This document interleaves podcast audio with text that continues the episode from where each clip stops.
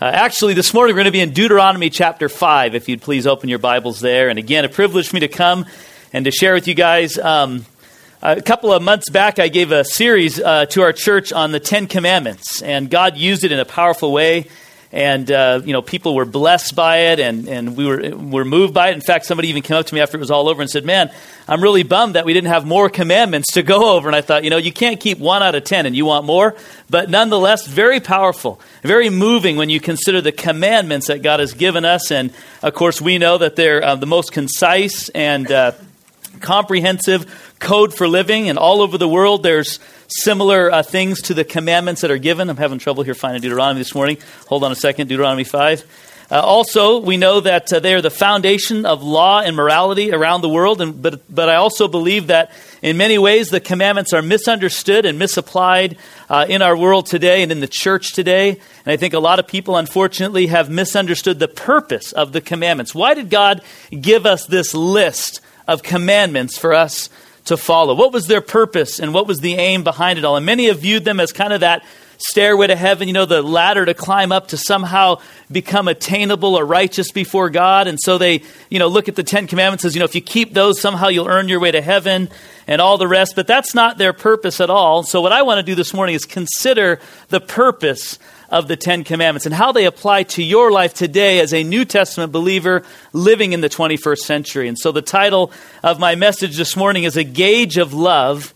And let's take a moment and ask God to bless our time together in His Word. Father, thank you that you've given us these commandments that we're going to consider this morning. And I recognize, God, we recognize that these are a high standard, yet they show us your heart they show us your will and your desire for us. And I pray, Lord, that we would understand their purpose this morning and that, Lord, you would bring about the work in us, God, that you desire to do through them, that we might throw ourselves at your feet for your mercy and your grace, Lord, are new every morning. So we look to you today. We ask you to teach us and speak to us through your word this morning. For we ask it in Jesus' name. And all the church said, Amen. Well, have you ever noticed how we like to measure things? Especially ourselves. We like to see how we fare against other people and standing up against them. For instance, I would venture to say that if you have small kids in your house, uh, right now there's probably a wall somewhere or a door jamb somewhere in your house where you've taken your kid, backed them up against the wall, took out a pencil, drew a little line, right? And, and you've measured them from the ground up. Here's how tall you are. Here they were at 8. Here they were at 11. Here they are at 19. And it's kind of neat to see that progress. I find it interesting that we don't find them going the other direction as we get older. Here I was at 40. Here I was at 50. Here I am now at 60. Because we all know that we shrink as the years go by. But it's fun to measure ourselves in those ways. Um, you could probably tell by looking at me that I'm a little bit vertically challenged. In fact, I'm kind of struggling with this pulpit being so high uh, this morning, but I've been challenged all my life. In fact, uh, I really shot up my junior year of high school, so that, that tells you a lot right there. I mean, I was, it was even worse before then. But I remember my senior year of high school, they came into our classroom and they were measuring us for the cap and gown, and some of you have been through that. And so they backed us up against the wall. And I remember I really stretched it out, man. I wanted to get as much, you know, height as I could. And they measured me at five seven, and I was so excited to be five seven. And uh, in fact, it was a bummer though when I got to graduation and my gown was dragging on the ground because it was too long. Because actually, I was five six. However, my son, a few months back, we measured him because he's like six one, and uh, we put them up against the wall. I thought, you know, I'm going to give it a try again. It's been many years since I've done this, so I got up against the wall and, and drew the pencil line, and I was five six and a half. And I thought to myself, all these years I've been jipping myself out of a half inch, and that means a lot when you're my size. Trust me. But we all like to measure ourselves. We like to put ourselves against others. And of course, uh, now there's this whole thing called Facebook. And if you go on Facebook and you're one of those people who do, you find that there's all these little quizzes to measure yourself. And there's things like, what kind of dog are you? And you answer like a series of questions. And uh, I came up with some really hyperactive small English dog that I never heard of. And then they ask, you know, what city should you live in? I got Seattle. What Star Wars character are you? And I answer all the questions. Yoda is who I got. I don't know what that means, but nonetheless, we love to measure ourselves in these different ways. And of course, we me- measure ourselves by standing up against a scale or by measuring our waistline or getting fit for a dress or fit for a tuxedo. And sometimes we like it, other times we don't, but we enjoy seeing how we fare. Well, listen, the Bible teaches that God has given us something by which we can measure ourselves, a standard by which we can measure our spirituality, our commitment, or even our love. It's a mirror that we can look into and see ourselves as we really are and where we really stand with God and where we really stand with other people around us. And of course, I'm referring to the Ten Commandments. God has given us this gauge by which we can measure ourselves. And to many, the Ten Commandments are none other than a archaic, outdated, outmoded principles of another time and another era that are no longer valid for the world today because we live in this society where we have basically created our own laws and we don't need God's laws anymore. We've evolved our laws and our standards by which we live that we think that they're better than what God has given us and all those things God has given us are no longer valid. They're useless, even illegal.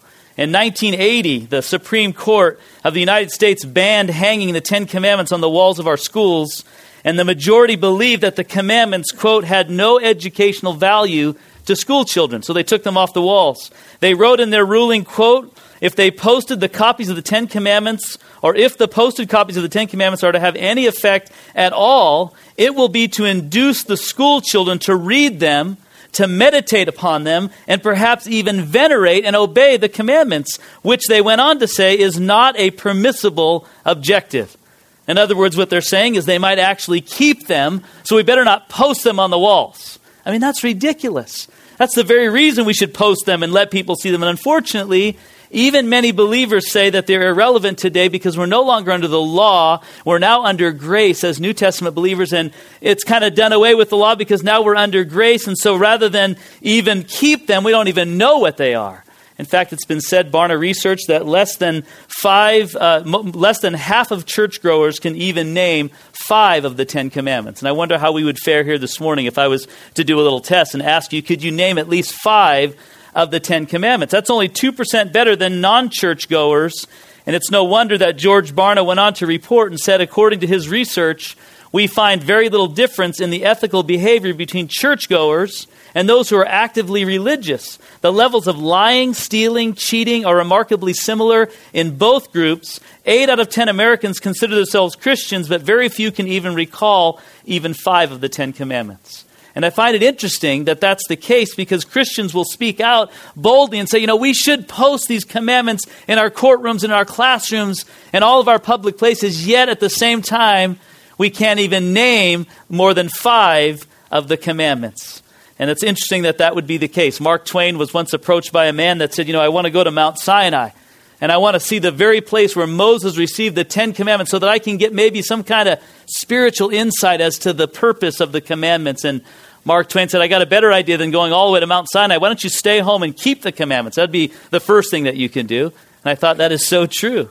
Alistair Begg said in his book, Pathway to Freedom, if we are prepared to be honest, we face, a, we face in contemporary evangelicalism that duty along with truth has fallen in our streets. The average Christian attendee has grown accustomed to responding to sermons that appeal to their felt needs and their sense of well being. In other words, warm and fuzzy messages. That we are prepared to be coaxed, but we're not prepared to be commanded. Even in the church, as a departure or a negative approach to the commandments of God as a list of should nots and ought nots that have left many of us tired and bored. But the problem lies not in the commandments, but in the fact that we are fat and flabby and we've, we've not heeded nor wanted to heed the call of God to duty.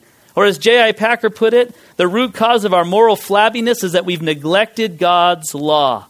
What happens when you neglect the commandments of God?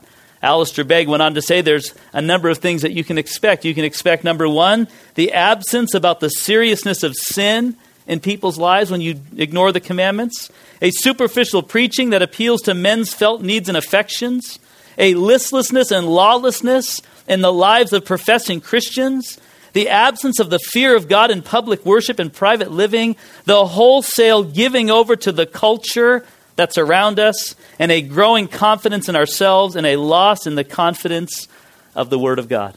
That's what happens when you ignore the commandments that God has given us. And I don't know about you, but that sounds like a definition of our society today.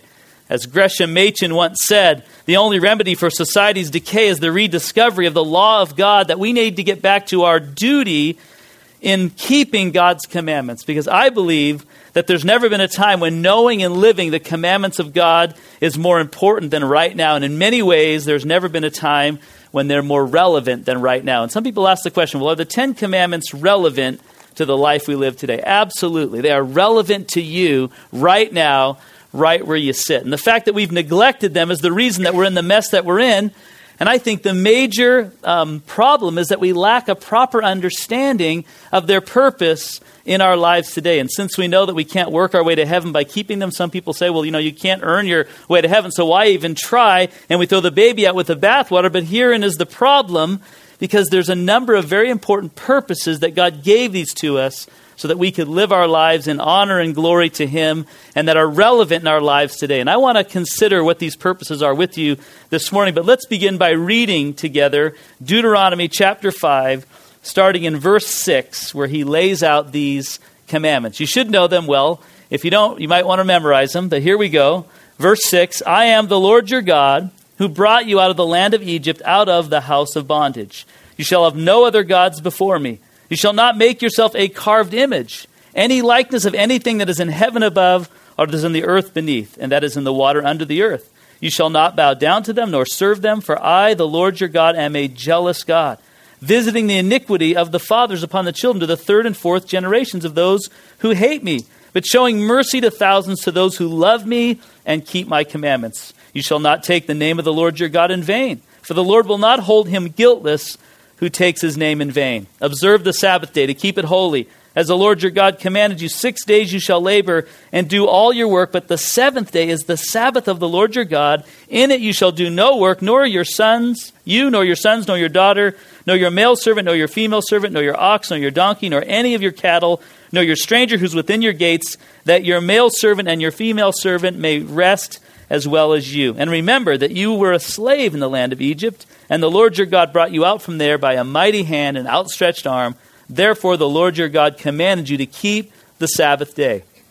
Honor your father and your mother, as the Lord your God has commanded you, that your days may be long and that you may be well, it may be well with you in the land which the Lord your God has given you. You shall not murder, you shall not commit adultery, you shall not steal, you shall not bear false witness against your neighbor, you shall not covet your neighbor's wife, you shall not desire your neighbor's house, his field, his male servant, his female servant, his ox, his donkey, or anything that is your neighbor's. These are the words the Lord spoke to all your assembly in the mountain from the midst of the fire, the cloud, and the thick darkness with a loud voice. And he added no more, and he wrote them on two tablets of stone and gave them to me. Now, again, you guys are familiar with this list of Ten Commandments. The first four, you could say, deal with our relationship with God having no other God before him, no graven images, keeping the Sabbath day holy, and all the rest, take, not taking the name of the Lord in vain. And then the last six deal with our relationship, if you will, with other people. And after giving this list of the commandments, notice with me in verse 29 what God says, or Moses writes here. He says, Oh, that they had such a heart in them that they would fear me and always keep my commandments, and the next phrase is the key, that it may be well with them and with their children forever. Herein is the first purpose for the commandments, and that is number one, to be a shield for our protection. A shield for our protection. Notice he says there that it might be well with them and with their children forever. Sometimes we get the idea that God gave us this list to kind of spoil all our fun. One pastor wrote, he said, to hear some people talk of the commandments, that to do so as if God came down to check out what we were doing, then made up this 10 point program to wipe the smile off all of our faces. In other words, God wants to spoil all your fun. That's why He gave you these commandments. And that's the attitude of some. Yet, specifically, the Ten Commandments have not been given to spoil your fun, they've been given to protect you from the harm that will come if you violate them. In other words, it's been said the Ten Commandments are fences to keep you from the pain of breaking them. If we obey the commands, we'll, sp- we'll spare ourselves a ton of heartache and hardship and hurt. And yet, if we violate them, we're going to find ourselves reaping what we've sown. David the psalmist said, This is why I delight in your commandments, because I recognize that they are going to keep me from harm.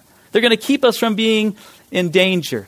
It's kind of like car seats. You have children and you put your kids in a car seat. You know, years ago when I was younger, we didn't have car seats, of course, so we used to get in the back of the station wagon. Remember that? And dad would take a turn around the turn, you know, and you'd go rolling one way in the back of the station wagon, and then they'd go the other turn, you go the other way, and we'd get down under the seats and down, down between the uh, floorboards and all the rest. And those were the good old days. And now we have car seats and we have them, and we put our kids in them not because we go, well, gosh, if I don't, you know, the police are going to come and give me a ticket. Usually we do it. Why? Because we want to make sure our kids are safe. And we recognize that if you put them in a car seat, they're going to most likely survive a lot quicker than they would if they're not in a car seat. And we don't do it because the law tells us to do it. We do it because it protects the life of our child. And in the same way, God's commandments are given to protect you, to keep you safe from hurting yourself and hurting those that you love. The same Ten Commandments may seem very narrow, but so does every runway to a pilot coming in from thousands of feet up, looking for that thin strip of cement to land that plane on. And no, none of, none of us want him to land a few yards off or a few blocks off. We want to make sure he lands right on the pavement, and that airstrip is given for safety so that when we land, we'll find ourselves in safety. And listen, it's no fun playing games without rules, and even worse, a society without laws. Trying to commute through LA without any traffic laws would be a nightmare, and the standard of rule is given for our protection, just like warning labels. God has given us this list to say, here's what you can do to protect yourself and to live a life that is going to be much more harmless than it will be harmful. In 1997, there was a award given for the wackiest warning label contest, and they do this every year to kind of highlight some of the absurd effects of lawsuits on warning labels. And in 2007, the winning label was put on the side of a large tractor, and it basically just said this danger, avoid death. That was the warning label inside. You know, danger, avoid death. Well, thanks for the warning, you know. Obviously, that's what I'm going to do. Another one that came in second place was a iron on transferred t shirt, and it had a warning label that said, do not iron while wearing shirt, in case you want to know. I mean, that's, that's it. Third place was a label found in a baby stroller that featured a small storage pouch, and it advised on the storage pouch, quote, do not put child in bag. I know that that might be tempting at times, but don't put the child in the storage bag. So it's a shield for our protection. God's given this to us to protect us. Secondly, the commandments were given, number two, as a compass for our direction. Look at verse 30. He says, Go and say to them, Return to your tents but as for you, stand here by me, and I will speak to you all the commandments and the statutes, the judgments which you shall teach them, that they may observe them in the land which I am given you to possess. Therefore, you shall be careful to do as the Lord your God has commanded you. You shall not turn aside to the right hand or to the left. You shall walk in all the ways which the Lord your God has commanded you. In other words, he's telling them this is to give you direction. I'm giving you these commandments so that you won't turn to the right hand or to the left, but you'll stay right where I want you to be. God's intention was to lead them and guide them by his commands. Psalm 190, 119, 35 says, Make me to walk in the path of your commandments. Proverbs said, For the commandment is a light and a lamp unto my path.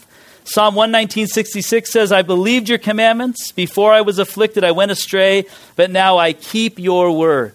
In other words, the commandments were given to keep you and I from straying to the right hand or to the left, but keeping us right in the center of God's will. And we often ask the question what is God's will for my life? What pleases God? What honors God? Well, God has given us a clear, concise list that answers that question. What God commands is what God desires. And when we read this list, we realize this is what God desires of me. And if I want to know His will, this is the starting point. And many people drift away because their lives are out of order, yet they could be dramatically transformed if they took the commandments seriously and applied them to their lives. Back in World War II, American planes flew from Great Britain to Germany to do sorties over Germany and drop bombs. And many times they were returning from their flights, they had a hard time navigating the, the, uh, the ground because they had that, you know, that English fog that would roll in in the middle of the night and they couldn't find their way to the airport. And of course, they didn't have the technology we have today. However, for them, the, the blessing was that there was a bunch of churches all around the airport, and the steeples rose up out of the fog, and they were able to navigate their way to the airport simply because the churches' steeples were their guideposts. And of course, in this world, we have a moral fog, and the spiritual weather is horrible. The Ten Commandments are the signposts to show us the way to safety. And that's what the commandments become for us. It was the Puritans that believed, quote, the highest spirituality was to be seen in a life that rejoiced to be commanded.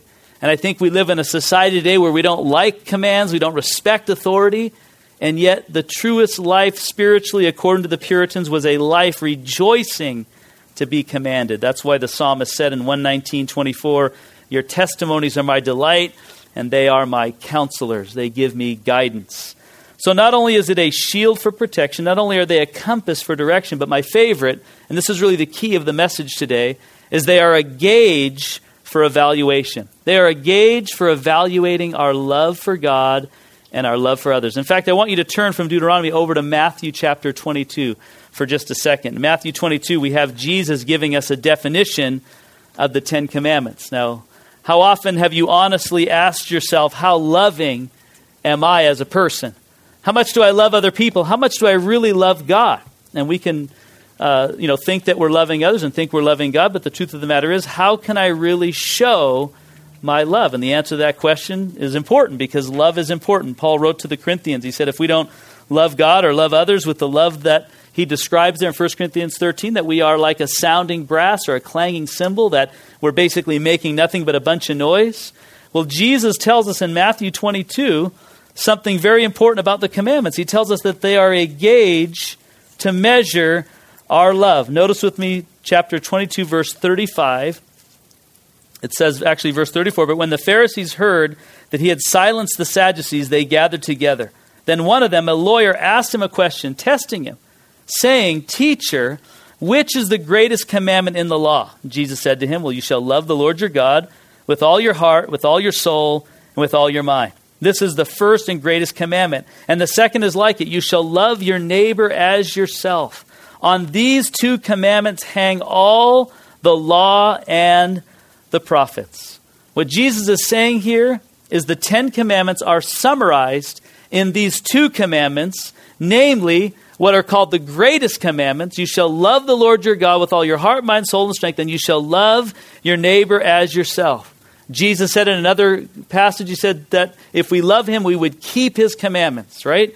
And Jesus said, On this, all the law and the prophets hang on these two. These Ten Commandments are summarized in the two commandments. And these two great commands, loving God and loving others, are really the encapsulation of the ten. And this, again, is a reason why some people say, well, we don't need to keep the Ten Commandments anymore. Well, why is that? Because we're just to love each other, right? I mean, isn't that what we're supposed to do? Just love each other. If we just love each other, then we're going to keep all the other of the Ten Commandments. We just need to love each other. What matters most is love. And I agree with that. But the question is, what does love really look like? How do you know that you're really loving God? And how do you know that you're really loving other people? What's the proof of that? What does love look like? Alistair Begg put it this way He said, What does love that we claim to have look like? Unfortunately, in our sinful nature, we tend to twist love into any shape that seems convenient to us at the time, and we are in desperate need of moral direction from God. Well, the Ten Commandments spell out what love for God and our neighbor looks like. The content of our love for God and our neighbor is not for us to decide because we're too sinful and too selfish and too foolish to make decisions about these matters. Without divine holiness, love, and wisdom, we will go all wrong. And the Holy Spirit uses the Ten Commandments to guide us. We are not left to figure out what love will look like, for the law guides us in what love is. You see, the Bible says that love is not an emotion, love is an action. Jesus said, If you love me, you will keep my commandments, right? So, what does love look like? Well, we can go to the commandments and we can gauge that love. And the problem we have in our world today is we want love without law. We want love without anything to hedge it in. And yet, love without anything to hedge it in and without law turns into sentimentalism, and the law without love turns into legalism. You need the law and you need love to come together to help us to know what love is really all about. Jesus said, If you love me, you'll keep my commandments. So, how do we know what love is? We need both. John MacArthur said an examination of the Ten Commandments reveals that they are ten features of love verbalized. All the law and the prophets hang on these two in other words, the two commandments to love God and love others are an encapsulation of the ten. And listen, the ten are an expansion of the two. And too often we'll be quick to claim, I love God and I love other people, but how do we really know that we're loving? Well, we can go to the Ten Commandments and we can see what love for God looks like in the first four. We can look at what love for other people looks like in the last six. So let's give ourselves a test this morning and let's look at a couple of these commands and let's see how we measure up in loving God. We might say, I love God. I love God with all my heart. Okay, what's the proof? Well, I, I, feel all warm and fuzzy when I come into church and I worship. You know, when I was raising my hands, I got tingles down my spine. I love God, right? Well, let's evaluate our love for God by looking at these commands. Look at the first one, verses 6 and 7 of Deuteronomy chapter 5. Sorry, you need to turn back to Deuteronomy. Deuteronomy chapter 5. I do too.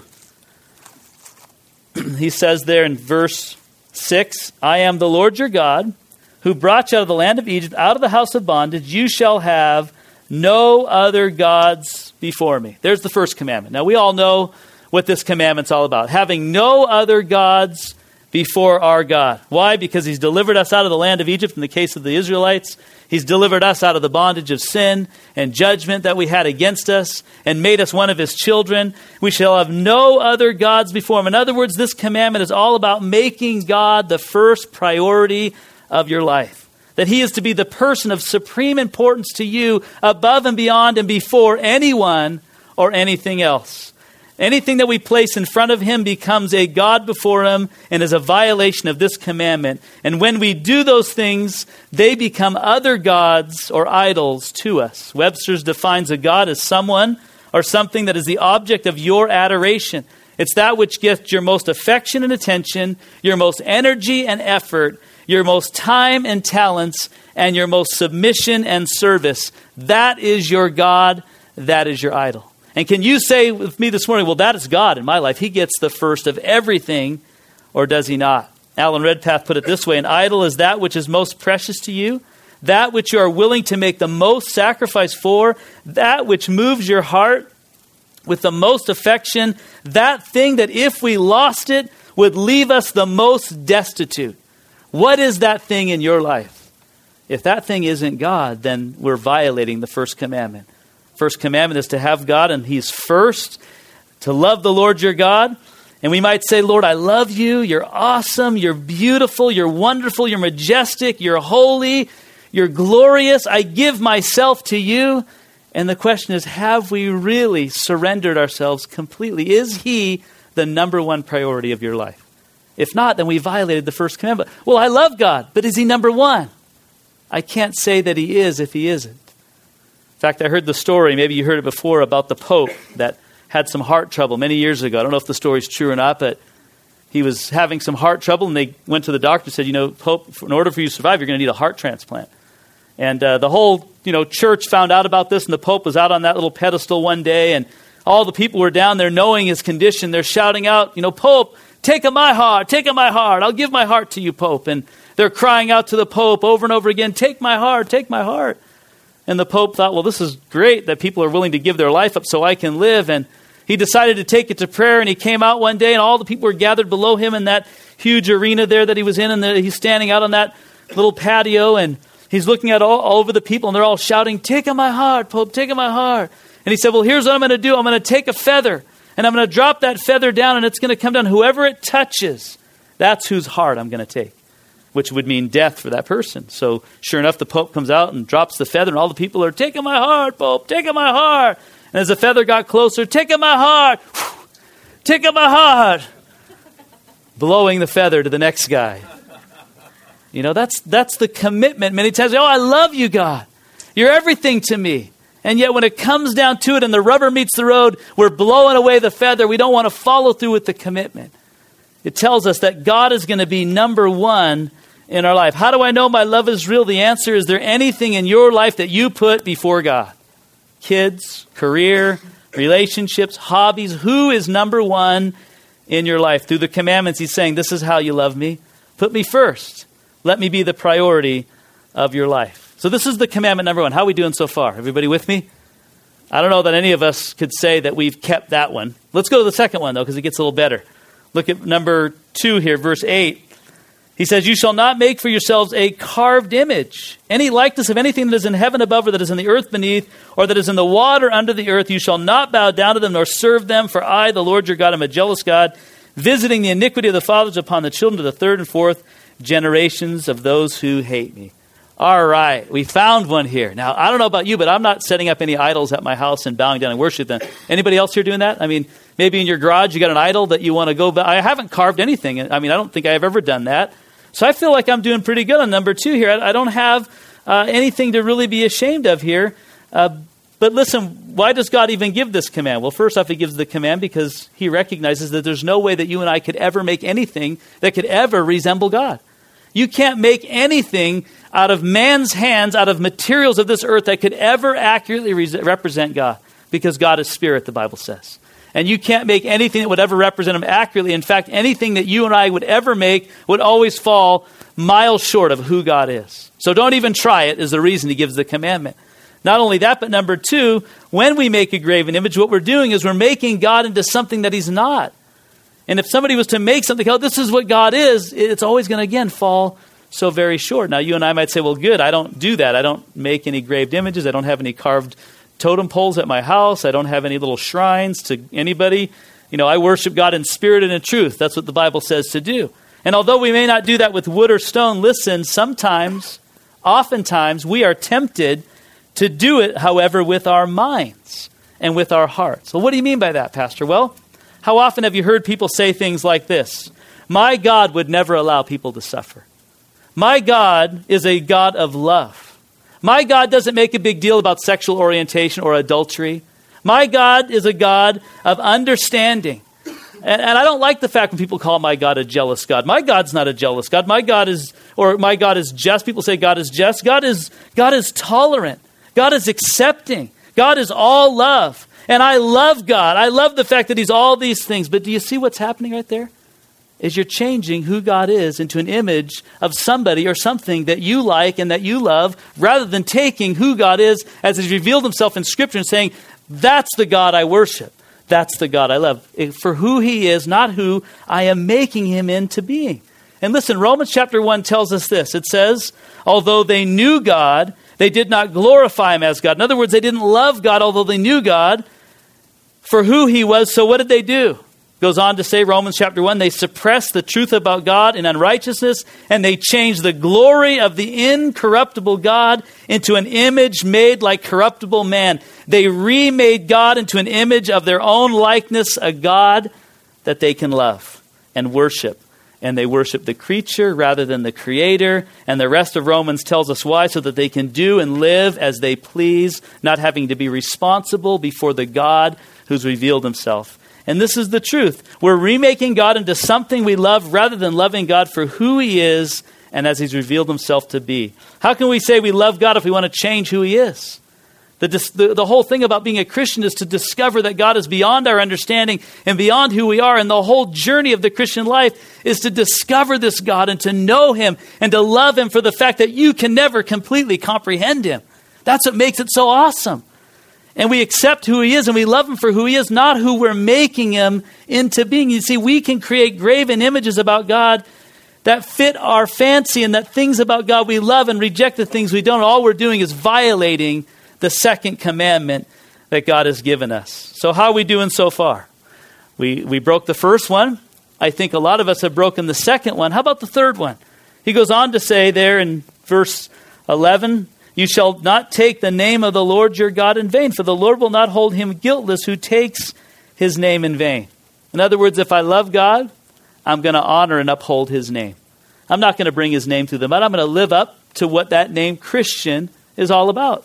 When I live my life out in the world, I'm going to do things that bring honor to God's name, and I'm going to be very careful not to do anything that's going to dishonor his name. So here I am gauging my love towards God. I love God with all my heart. Okay, is He first in your life? Are you remaking God into an image that you like? Are you accepting God for who He's revealed Himself to be and loving Him for that? Are you taking His name in vain? Are you glorifying the name by the way you live? How about the next one? Keep the Sabbath day holy, he says. Observe the Sabbath day to keep it holy as the Lord your God commands you. If I love God, I'm not going to show that by working my life away, I'm going to at least take one day off out of seven to dedicate to the Lord and to worship Him. If I love Him, I'm going to spend time with Him. If I love Him, I'm going to trust Him enough to take care of me by only working six days and giving Him at least one. And not working my life away to, to make ends meet for myself, but trusting Him because I love Him. You see, each one of these commandments are a gauge for us to say, this is what it looks like to love God. How about my brother?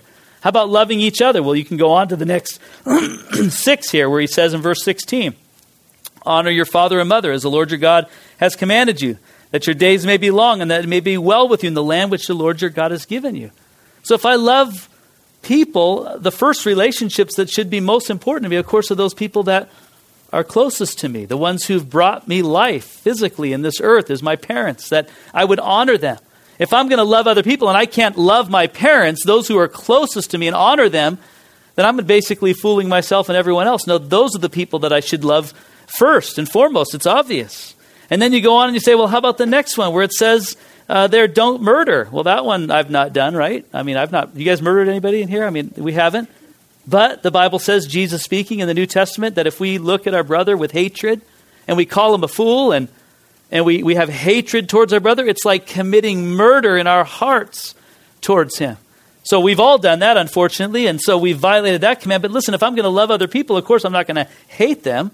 And we can't love we can't love if we be hating, right? And the same with adultery. How can I love others when I can't be faithful to the most intimate relationship and important commitment I could ever make to another human being in this world, in this life, and that is to a spouse? If I can't keep that commitment, how am I ever going to love anybody else? You see, they, they all line up as a gauge or a mirror for us to follow. Obviously, don't steal, don't lie, don't covet, or the rest all practical ways that we can show and measure our love for God and our love for other people. So I encourage you to go through these and, and look at that and evaluate. You know, how loving am I as a believer? How do you measure? You might say, well, you know what, now, Pastor, that you read these off, I don't measure up all that great, you know, at this point. I mean, I realize, man, I've violated a number of these commands. In fact, I, would be, I'd venture to say that we've all violated all of them. I don't think there's a person in this room that can say, well, I've kept, you know, two or three of those. No, no, we've all violated all of them. In fact, when I went through this series, we went through every single one of them in detail, and it was like, I felt like we were climbing a ladder every week. Okay, here's the first command. We all took a step up, and then by the time we were done, that rung broke, you know. The next week, we took a second step. We got going, all of a sudden that rung broke. And by the time we got done, we realized we never even got off the ground. We've all broken all of God's commandments. And that's what leads me then to the final purpose of the commandments. And this is found in Galatians chapter 3, if you turn there from Deuteronomy 5. Galatians chapter 3, and that is they are a mirror for reflection.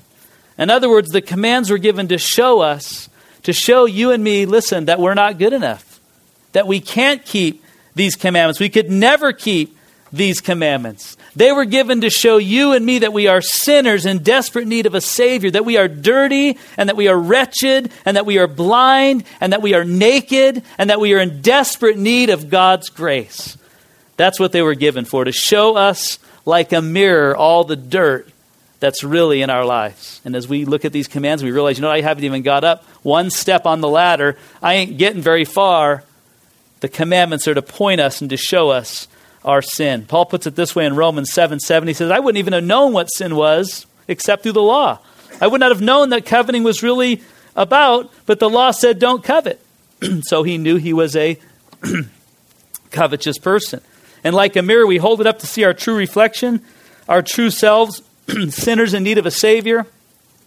The commandments show us that truth. And without the Ten Commandments, we live in this blissful ignorance of our dirt and sin and yet we let the light shine upon us of God's law, and we realize how dirty we all really are. Thomas Carlyle, the great Puritan, said, The deadliest of sins is the consciousness of no sin.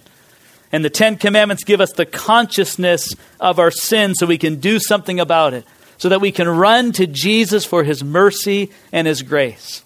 That's the whole purpose. In fact, Paul puts it this way in Galatians chapter 3, in verse uh, 19 through 24. And once I get there, I'll read it to you. But Galatians 3, he says there, verse 19, he says, What purpose then does the law serve? It was added because of transgressions, till the seed should come to whom the promise was made. That's a reference to Christ. and also was appointed through angels by the hand of a mediator. Now, a mediator does not mediate for one only, but God is one. Is the law then against the promises of God? Certainly not. For if there had been a law given which should have given life, truly righteousness would have been given by the law. But the scriptures confined us all under sin, that the promise by faith in Jesus might be given to those who believe. But before faith came, we were kept under guard by the law, kept for the faith which would afterwards be revealed. Therefore, the law was our tutor to bring us to Christ, that we might be justified by faith. But after faith has come, we are no longer under a tutor. What's he saying? He's saying the law was given, the commandments were given to point us to our deepest and desperate need for a Savior, Jesus. And we were under that law to guide us right to the Savior, Jesus Christ. And it was a tutor to bring us along. John Calvin put it this way The law is a mirror showing us the spots on our faces and sending us to Christ for our cleansing. See, the Bible says that by the works of the law, no man will be justified before God. In other words, that we, even if we could, from this moment on keep the 10 commandments we violated them. The bible says in james 2.10 that if we offend in one point we're guilty of all. But we've offended in all 10 points so we're guilty of all. And that there's not a person alive who can keep them and will never be justified by them. The only way that we can be made right is by the perfect sacrifice for sin and the incredible grace of god. And that of course was through jesus christ there's not a person in this room that has kept the commandments None of us have ever been made righteous by them, but Jesus Christ completely and perfectly lived every single commandment and yet died as a sinner when he died on the cross. And God is gracious and willing to forgive us. And the good news, news is that God regenerates us, gives us the Holy Spirit. The good news is that God has the ability, or given us the ability to love Him and love others, not by keeping the law, but by the power of the Holy Spirit. As uh, Romans 5 5 says, the law of God has been pour- love of God has been poured out in our hearts by the Holy Spirit. And in Romans chapter 8, verses 1 through 4, Paul the Apostle writes this and says, Thou, Now there is therefore no condemnation to those who are in Christ Jesus, who do not walk according to the flesh, but according to the Spirit. For the law of the Spirit of life in Christ Jesus has made me free from the law of sin and death. For what the law could not do, and that it was weak through the flesh, God did by sending his own Son in the likeness of sinful flesh. On account of sin, he condemned sin in the flesh, that the righteous requirements of the law might be fulfilled in us who do not walk according to the flesh, but according to the Spirit. In other words, God has now given us the ability to love and to keep his commandments by the power of the indwelling Holy Spirit within us. May God help us to meditate and memorize and apply and to gauge our love based on His commandments that we might know that we're loving God and we might know that we're loving others. So, what are they for? They were for number one, a shield for protection. Number two, a compass for direction. Number three, a gauge for evaluation. And number four, they are a mirror for reflection to point us and show us our sin and our desperate need for Jesus Christ. And maybe this morning you realize, because the Bible says that we are all sinners. Every single one of us has sinned against God. And because God is holy and we are sinful, God cannot allow a sinful person to dwell in the presence of a pure, holy God. His holiness would consume us in a moment. There's no way that we can just, you know, okay, forget it, come on into my kingdom. God can't do that. He's got to deal with the sin. And so what did he do? You know the story. Bible says Jesus came, lived a sinless life, kept the commandments perfectly, kept the law perfectly.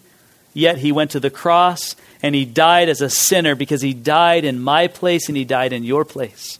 And he took the penalty of our sin upon himself, that whoever believes in him, the Bible says, would not perish, but have everlasting life. The Bible says in, in uh, Corinthians 5.21, 2 Corinthians 5.21, that he who knew no sin became sin for us that we might become the righteousness of God in him. He lived a perfect life, died a sinner's death. We lived a sinful life, but Jesus died for us and has given us his perfection. So, in essence, you could say that as God looks at you once you put your faith in Christ, as if you've kept all of the commandments. So I can say, you know, I've kept them all. I didn't, Jesus did, but he did it for me and he's made me righteous before God. And now, me as a sinful person can enter into the presence of a holy God and forever dwell with him in eternity and to have an intimate personal relationship with him right now. And maybe this morning you've joined us, and there's never been a moment in your life where you have trusted Christ as your Lord and Savior. In other words, where you've asked Him, Lord, when you died on that cross, would you die for me? Because He's already done it. Would your death count as my death? Would your righteousness count as my righteousness?